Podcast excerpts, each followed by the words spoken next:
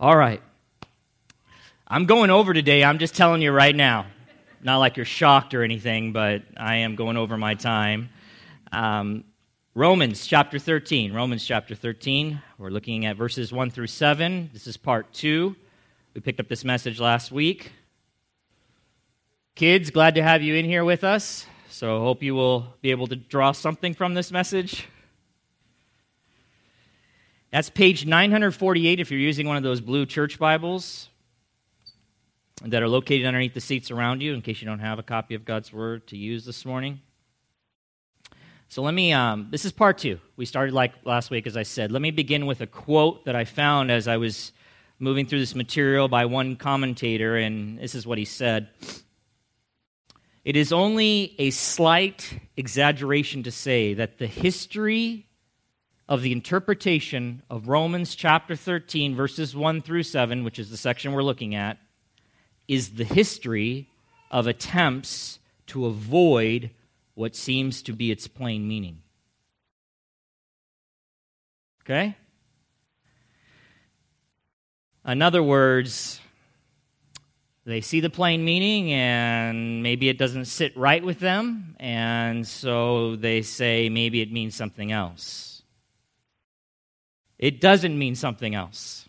It means what it means, and the plain meaning is clear, and that's what I'm trying to uh, help you see this morning, and we'll be looking at this again next week. But, beloved, listen, what I have found, I want to talk to you just about that idea in and of itself. Seeing the text, uh, and then having it speak to you, and then not wanting to hear what it's saying. What I have found to be true is that, and you may have found this to be true as well, is that people, including Christian people, including us, are, when they are made uncomfortable or are personally challenged by what seems to be the plain meaning of a portion of Scripture, that those people sometimes, instead of uh, carefully and humbly wrestling with it and working through it and then bringing themselves under it. Instead of doing that, they choose instead to quickly push aside the plain meaning of the text and uh, seek rather than to find an interpretation that they are more comfortable with or does not require them to change their minds or their actions, or does not challenge their long held or cherished views on a particular matter. Do you understand what I'm saying? And, beloved, this is really a temptation for all of us. And we must resist it.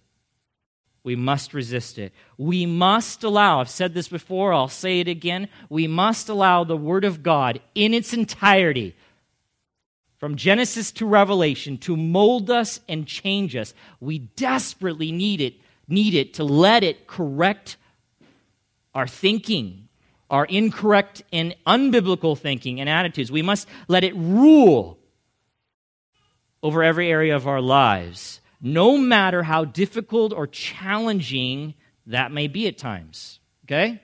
You with me? I can assure you that if you do that, you will not regret it.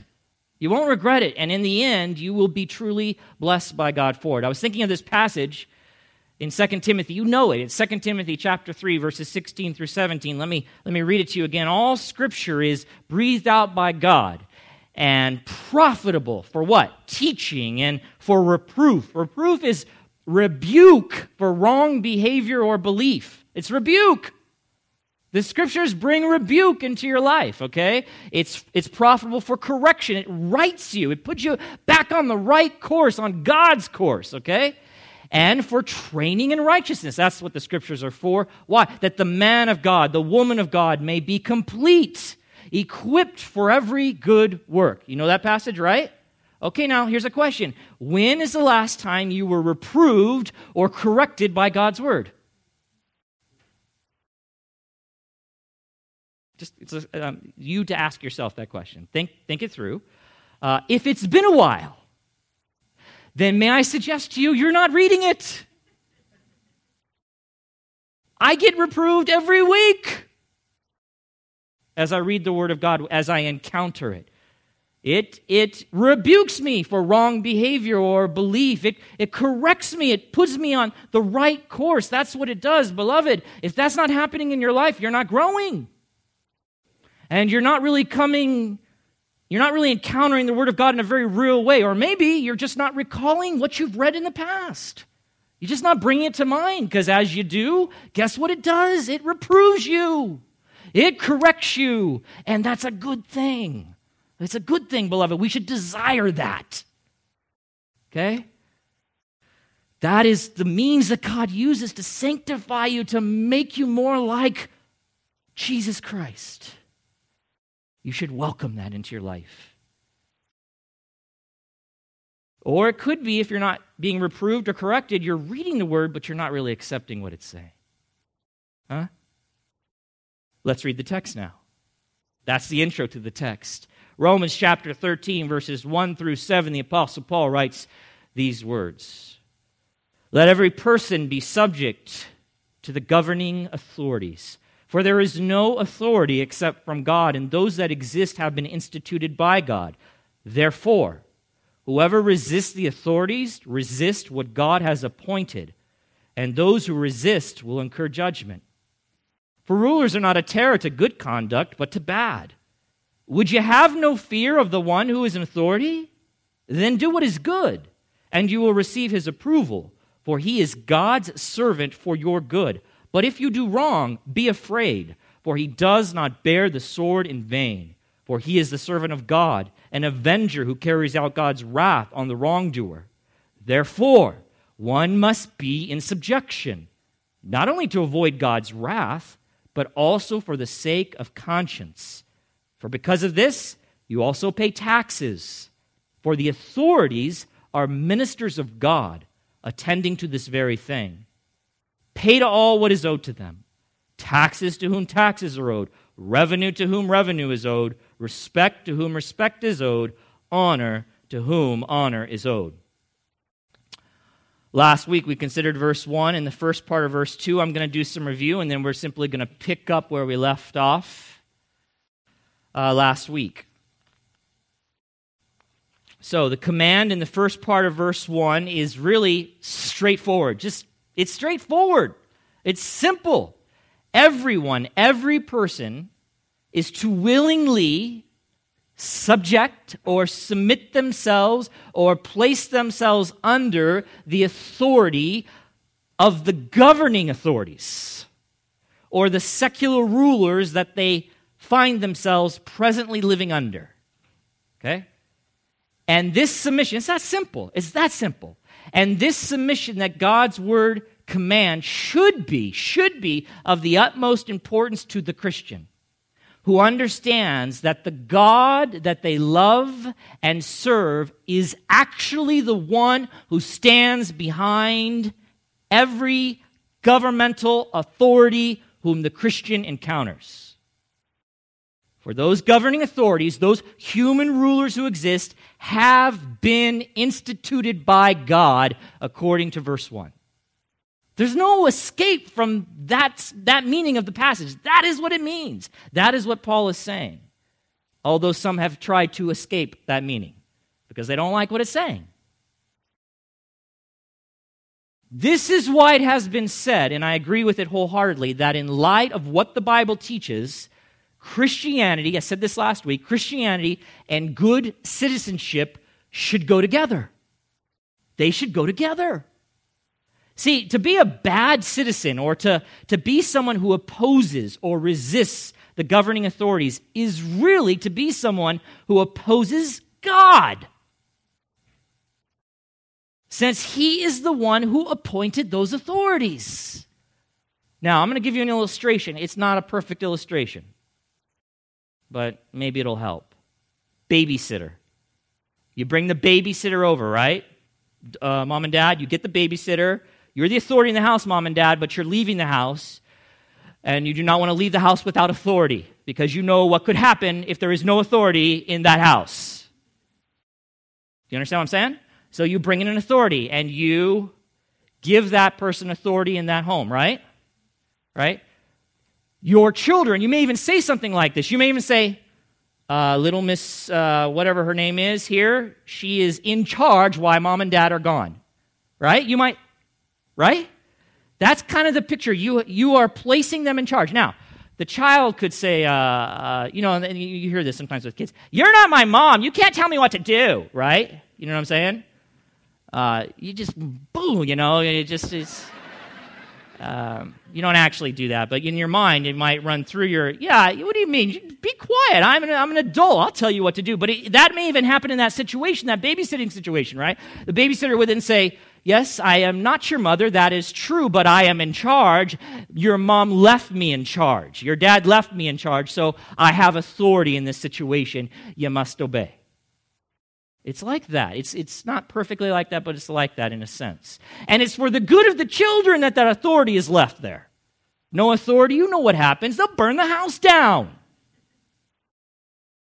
Chaos, that's what happens without authority, without government. So, then how can a Christian, listen, so based on that, then how can a Christian who understands that fact that God is the one who has instituted these, this authority, these governing authorities, how can they live in opposition to the governing authorities? Because, in a sense, when those children are in that home and they're saying, We're not going to listen to you, babysitter, what they're really saying then is, We're not going to listen to our mother and father. Because mom and dad left them in charge. You, you get it? Beloved, let me put it this way. Based on God's word, phrases like, by the way, I did that illustration just because the kids were going to be in here. Did you get that message, children? When mommy and daddy leave a babysitter behind, you need to obey. Like as if it was mommy and daddy. All right, there you go. You can thank me later. Beloved, let me, let me put it this way. Phrases like law abiding or model citizen model citizen should be able to be used honestly to describe us who profess to be Christians. And if that can't be said of you, or whenever it can't be said of you, then you need to confess your sin and repent and commit yourself to conforming your life to the truth of Romans 13. That's what you must do, beloved. That's what I must do. That's what you must do. We must willingly submit ourselves to the governing authorities wherever those authorities intersect with our lives. Because it is absolutely the right thing to do. It is God's revealed will for us. And that means, in part, beloved, that we must faithfully comply with the various and numerous laws of our land, whether or not we particularly like or prefer them. Huh? Yeah. I'm sure when, you know, there's laws in your home that your kids don't particularly like or prefer. Huh? And do you expect them to obey them? Uh huh. You think God is any different? And we must humbly yield ourselves to those who exercise the law or exercise their God given rule over us. That's what we must do, beloved. Uh, as an example, as a church, we, according to the laws of the city of not just Fontana, but all the cities around here, we must uh, obtain a conditional use permit in order to use a facility. This one has one already, but if we are going to get a building and occupy it for the purposes of, of meeting together for religious education and, and what we do as a church, we must get what is called a conditional use permit.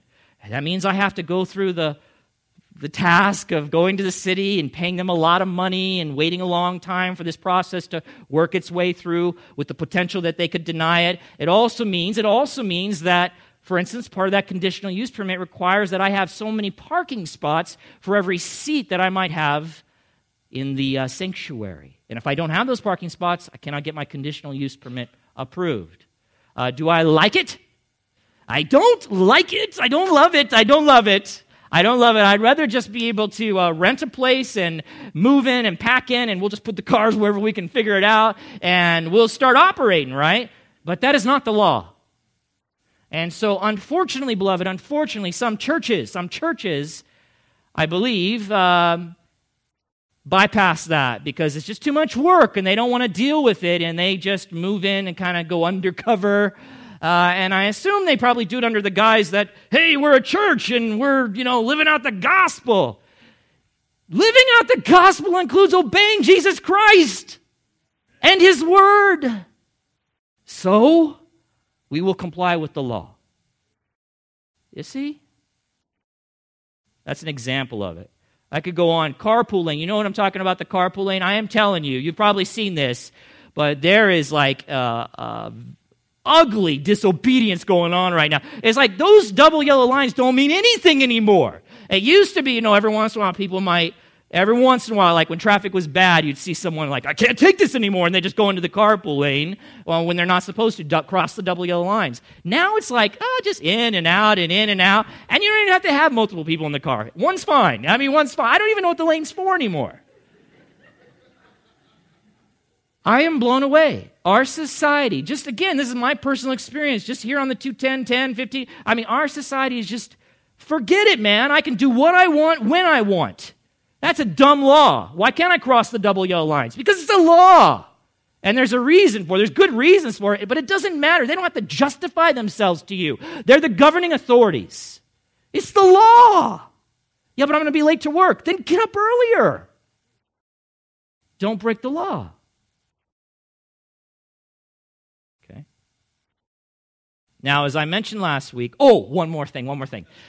I, uh, I was thinking about this. All right, so we think about traffic laws, parking laws, right? You're like, don't park here. Please, I'm only going to be here 10 minutes. That's, I can park here. What that means is I won't get caught, right? But it says, it says, yeah, she's laughing because I did this. We, uh, the new place where my daughter moved, it's ridiculous. They give you like, there's like six visitor spots, and you have to drive around for four hours to try to find a spot. I'm like, no, there's an open spot. I'm taking it. Yes, that's why she's laughing right now. That was wrong. I was only going to be there for five minutes. It was wrong. That's not the law. The law says you have to park. Well, the law there for that particular spot says park in the visitor spot. So that's what I should have done. Now, listen. Stop laughing. Um, I, I don't mind being transparent, confessing my sin. I'm a sinner too. So listen, but listen, we can't just say I'm a sinner and then just keep doing it. That's not the right response. But here's the thing you might think, that's no big deal. That's no big deal. I get what you're saying. You know, it's just a parking spot. What's that? Or maybe even just there's nobody around. It's safe. I can go into the carpool lane or something like that, right? No big deal. Here's what you do. What happens to people, I've, I've watched this happen. You say it's no big deal. You develop, though, while you're doing that, a habit of disobedience, a habit of rebellion. rebellion. So even though it's a small matter, maybe, a small matter, maybe the consequences aren't that serious, in your heart, in your mind, you're developing that bad habit.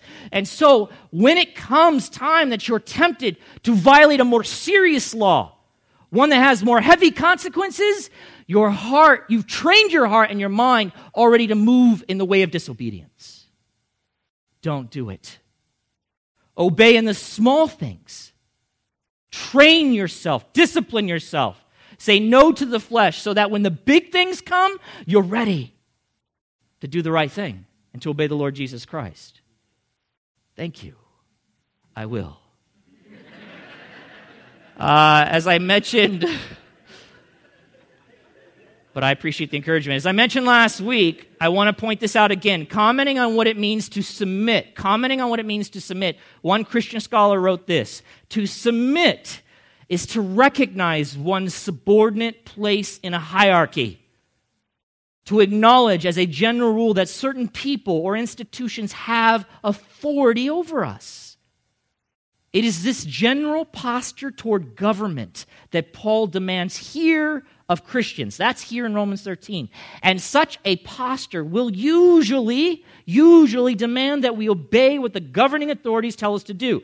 Now, he said that such a posture will usually, right? Usually, that means generally, but not always, uh, not absolutely, demand that we obey what the governing authorities tell us to do. Why? Because, as uh, we started to talk about last week, under some circumstances, under some, uh, disobedience to the governing authorities will be necessary for us as Christians. In fact, we actually have a duty as believers to disobey governing authorities if and when, listen, obedience, this is when we have a duty to disobey, if and when obedience to governing authorities would require us to be disobedient to our God. who is the ultimate authority.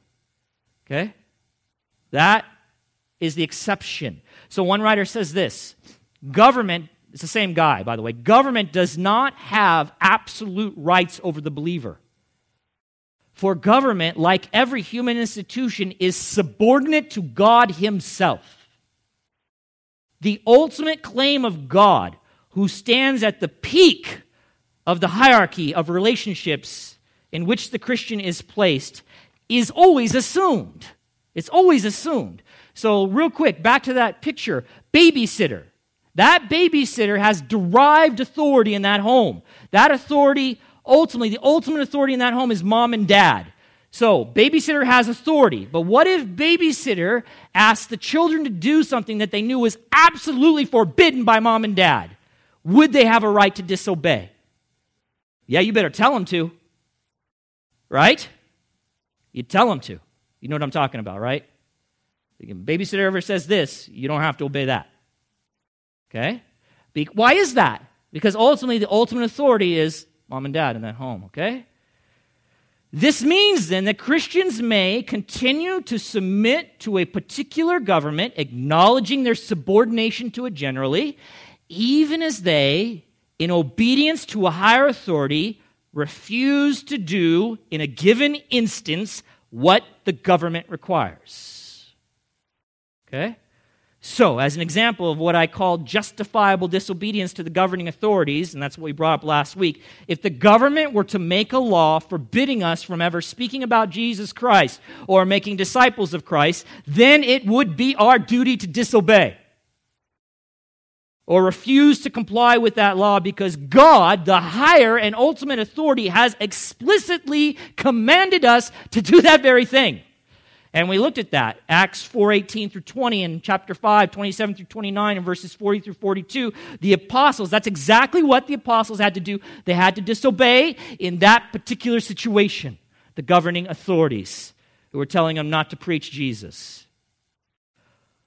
But listen, listen in that particular scenario, that doesn't mean that because of the government's, let's say that happened, because of the government's outright rejection of Jesus or their outlawing of our proclamation of him, that we are then allowed to refuse to comply with any and every other law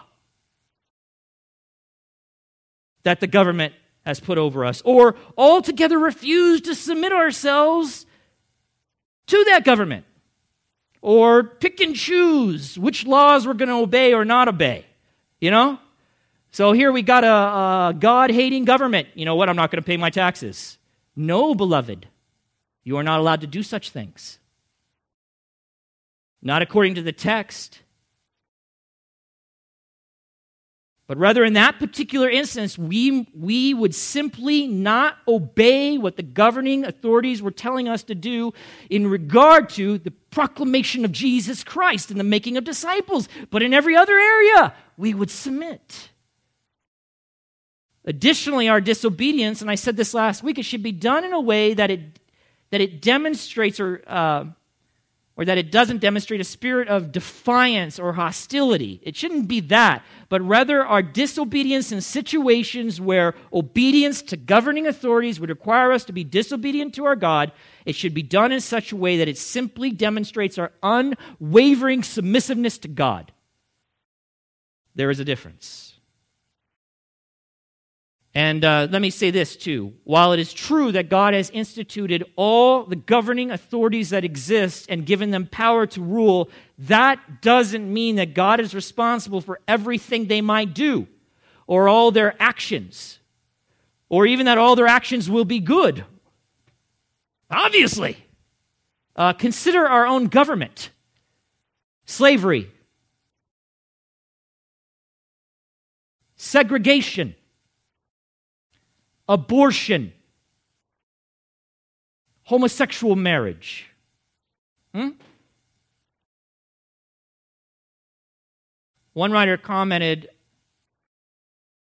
this We must speak against sin, against injustice, against immorality and ungodliness with fearless dedication.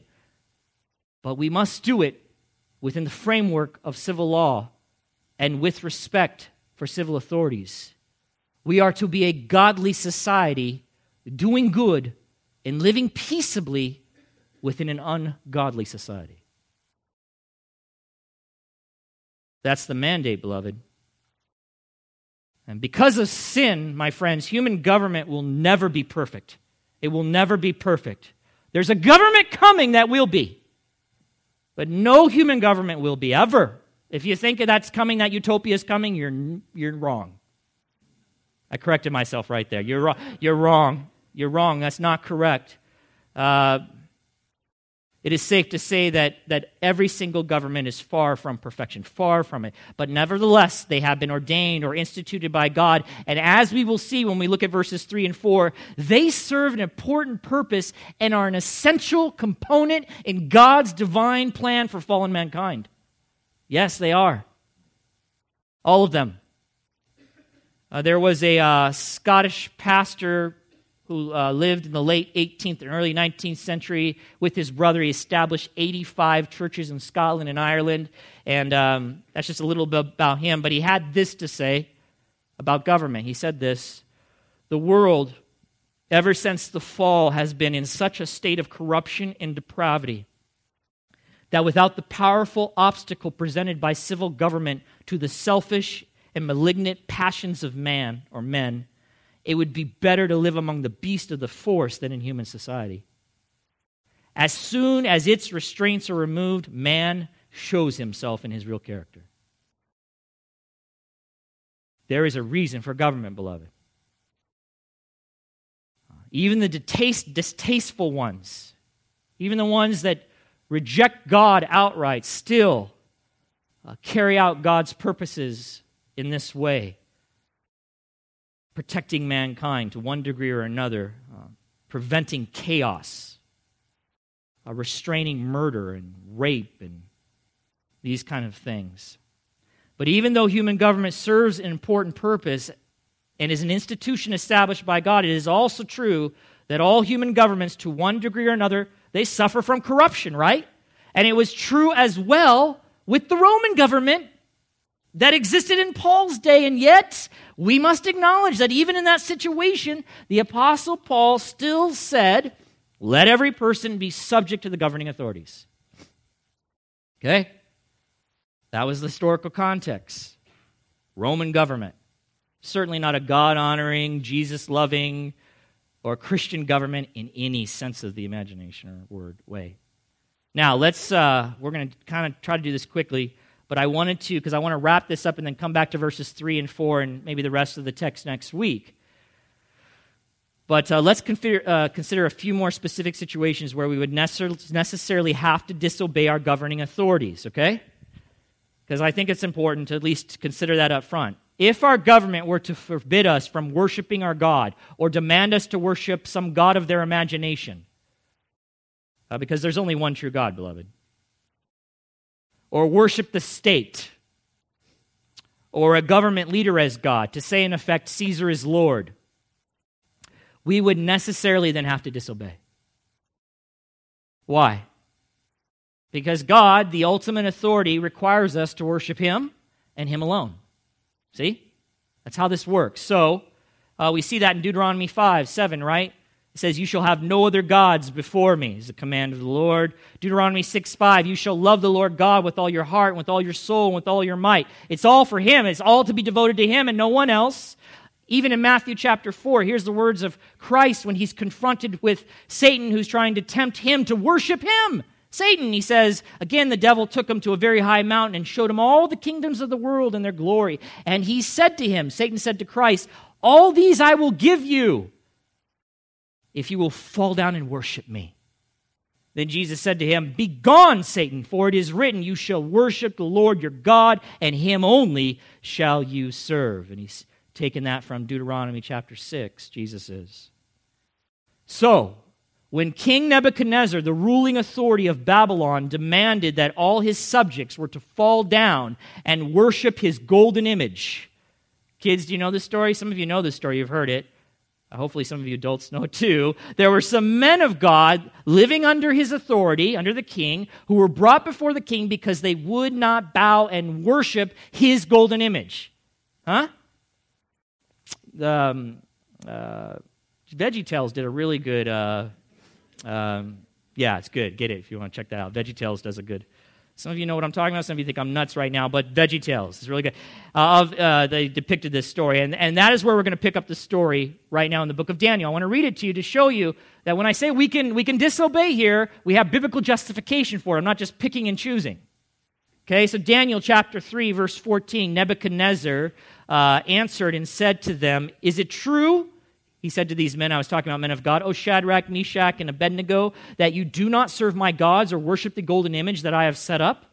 Now, if you are ready, because these are the instructions he had given previously, when you hear the sound of the horn, the pipe, the lyre, the trigon, the harp, the bagpipe, and every kind of music, to fall down and worship the image that I have made, well and good. But if you do not worship, you shall immediately be cast into a burning fiery furnace. And who is the God who will deliver you out of my hands?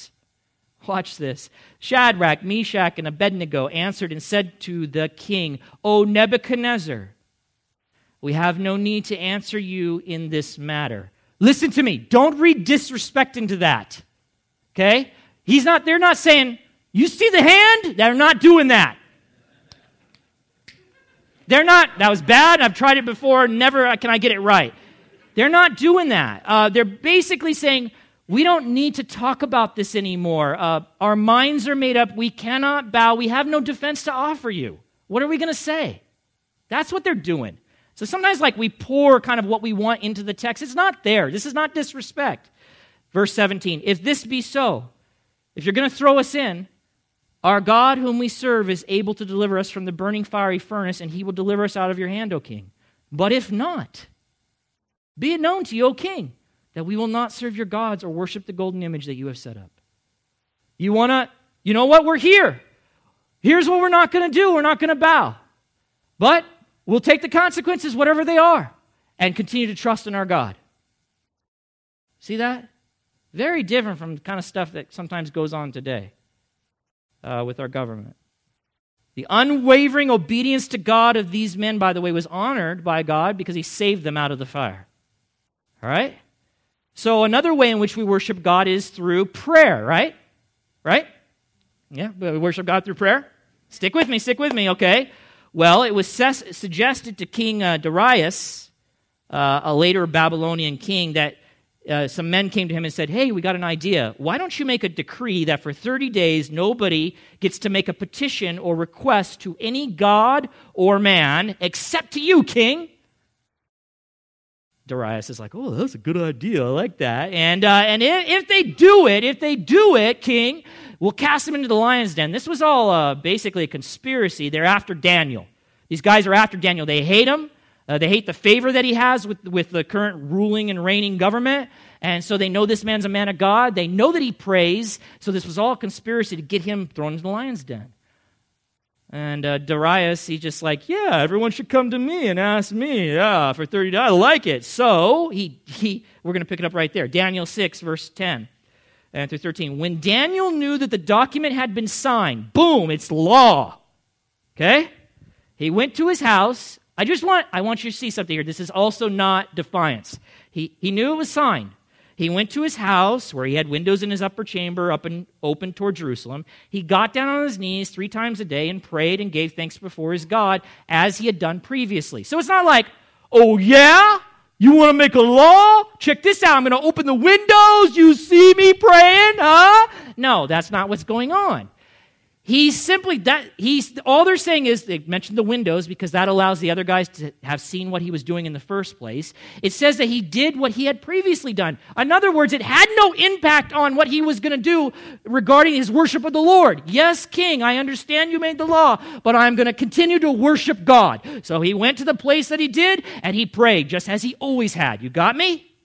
All right. Then these men came by agreement, these evil men who created the conspiracy, verse 11, and found Daniel making petition and plea before his God. Of course they did, because they knew that's what he always did. They were, it was a trap. Then they came near and said before the king concerning the injunction, O king, Did you not sign an injunction that anyone who makes petition to any god or man within 30 days, except to you, O king, shall be cast into the den of lions? The king answered and said, The thing stands fast according to the law of the Medes and Persians, which cannot be revoked. In other words, once I write it, you can't undo it. Then they answered and said before the king, Daniel, who is one of the exiles from Judah, pays no attention to you, O king, or the injunction you have signed, but makes this petition three times a day. And uh, one writer was commenting that Daniel had lived for over 60 years now in Babylon. They were ripped out of their homeland. He's basically, you know, been taken away, ripped away. He's in Babylon. But his loyalty to the rulers was well known. He was a loyal man. He subjected himself to those governing authorities, the very ones that ripped him out of their land. The king actually favored Daniel. That's why these guys were so upset. He liked him, he was in a position of power. So check it out, verse 14. Then the king, when he heard these words, he was distressed. And he set his mind to deliver Daniel. Oh my goodness, I made a law, and now Daniel, I didn't think this through. I'm a moron. I didn't think it through. Now Daniel has violated this law, and I'm going to have to throw him to the lions. So he labored till the sun went down to rescue him, but he can't. He can't. The law is the law. Then these men came by agreement to the king and said to the king, Now, King, that is the law of the Medes and the Persians, that no injunction or ordinance that the king establishes can be changed. Then the king, regrettably, you know, he didn't want to do this, commanded, and Daniel was brought and cast into the den of lions. And the king declared to Daniel, May your God, whom you serve continually. That's right, you've given evidence of that. Regardless of what the law is, you won't stop serving your God. May he deliver you, right? Now, verse 19. This story comes more alive, doesn't it? It's not just some guy thrown into a den of lions. There's really a lot here. Verse 19. Then at break of day, the king arose and he went in haste. Yeah, I bet you he didn't sleep, right? So he went in haste to the den of lions. As he came near the den where Daniel was, he cried out in a tone of anguish. And the king declared to Daniel, Oh, Daniel, servant of the living God, has your God, whom you serve continually, been able to deliver you from the lions? Check this out. Then Daniel said to the king, Oh, you did not come calling on me. Are you serious? You left me in here to die? Look what Daniel says. O king, live forever. You see that? That is what that's a subjective spirit, beloved. May God send my God sent his angel and shut the lion's mouth, and they have not harmed me, because I was found blameless before him, and also before you, O king. I have done no harm. He didn't do anything wrong. He, yes, he disobeyed the governing authorities, but he had every right to do so in that case because a higher authority called him to worship that authority, that being God. So he could not comply with the dumb decree of the king. Huh? But, beloved, if the king would make another dumb decree, but it wouldn't have required him to not be in subjection to God, then he'd have to obey it. You get me? Huh? Finally, one more circumstance. I, you know, we're almost done. Because this is important, I want you to get it. One more circumstance which we would be required to disobey the governing authorities, and, and that is if they required us to behave or act immorally, or to go against any moral command of the Bible. How do I know that? Another biblical example Exodus chapter 1. I'll read it fast. Verse 8. You also know this story likely because Hollywood and Disney and stuff has made plenty of movies about it. And unfortunately, that's how a lot of people have biblical education from that alone. But I'm, I'm hoping you actually read the story uh, also in the scriptures where it would be more accurate. Verse 8 Now there arose a new king over Egypt who did not know Joseph. Okay? Uh, that's like a clue, like, because Joseph was good with the king prior, this king is not going to be okay with Joseph. Okay? Remember uh, the people are in bondage. The Jewish people are in bondage in Israel. They're enslaved there. A new king comes to power, right? Just like every four years or every eight, depending, we get a new person uh, in charge in the White House. So here we go. New king comes to power. He said to his people, Behold, the people of Israel are too many, and they're too mighty for us. Uh, come, let us deal shrewdly with them. This is the king, lest they multiply. And if war breaks out, they'll join our enemies and fight against us, and they'll escape from the land. We can't have that because we're using them as slave labor. Therefore, they set task- taskmasters over them to afflict them with heavy burdens, the Jewish people. They built for Pharaoh store sites, Pithom and, and Ramses, but the more they were oppressed, the more they multiplied. Ah! And the more they spread abroad. You can't stop God, fools. So, and the Egyptians were in dread of the, that's not there, it's just commentary. And the Egyptians were in dread of the people of Israel, right? They're afraid, okay? They're afraid that they could potentially take over.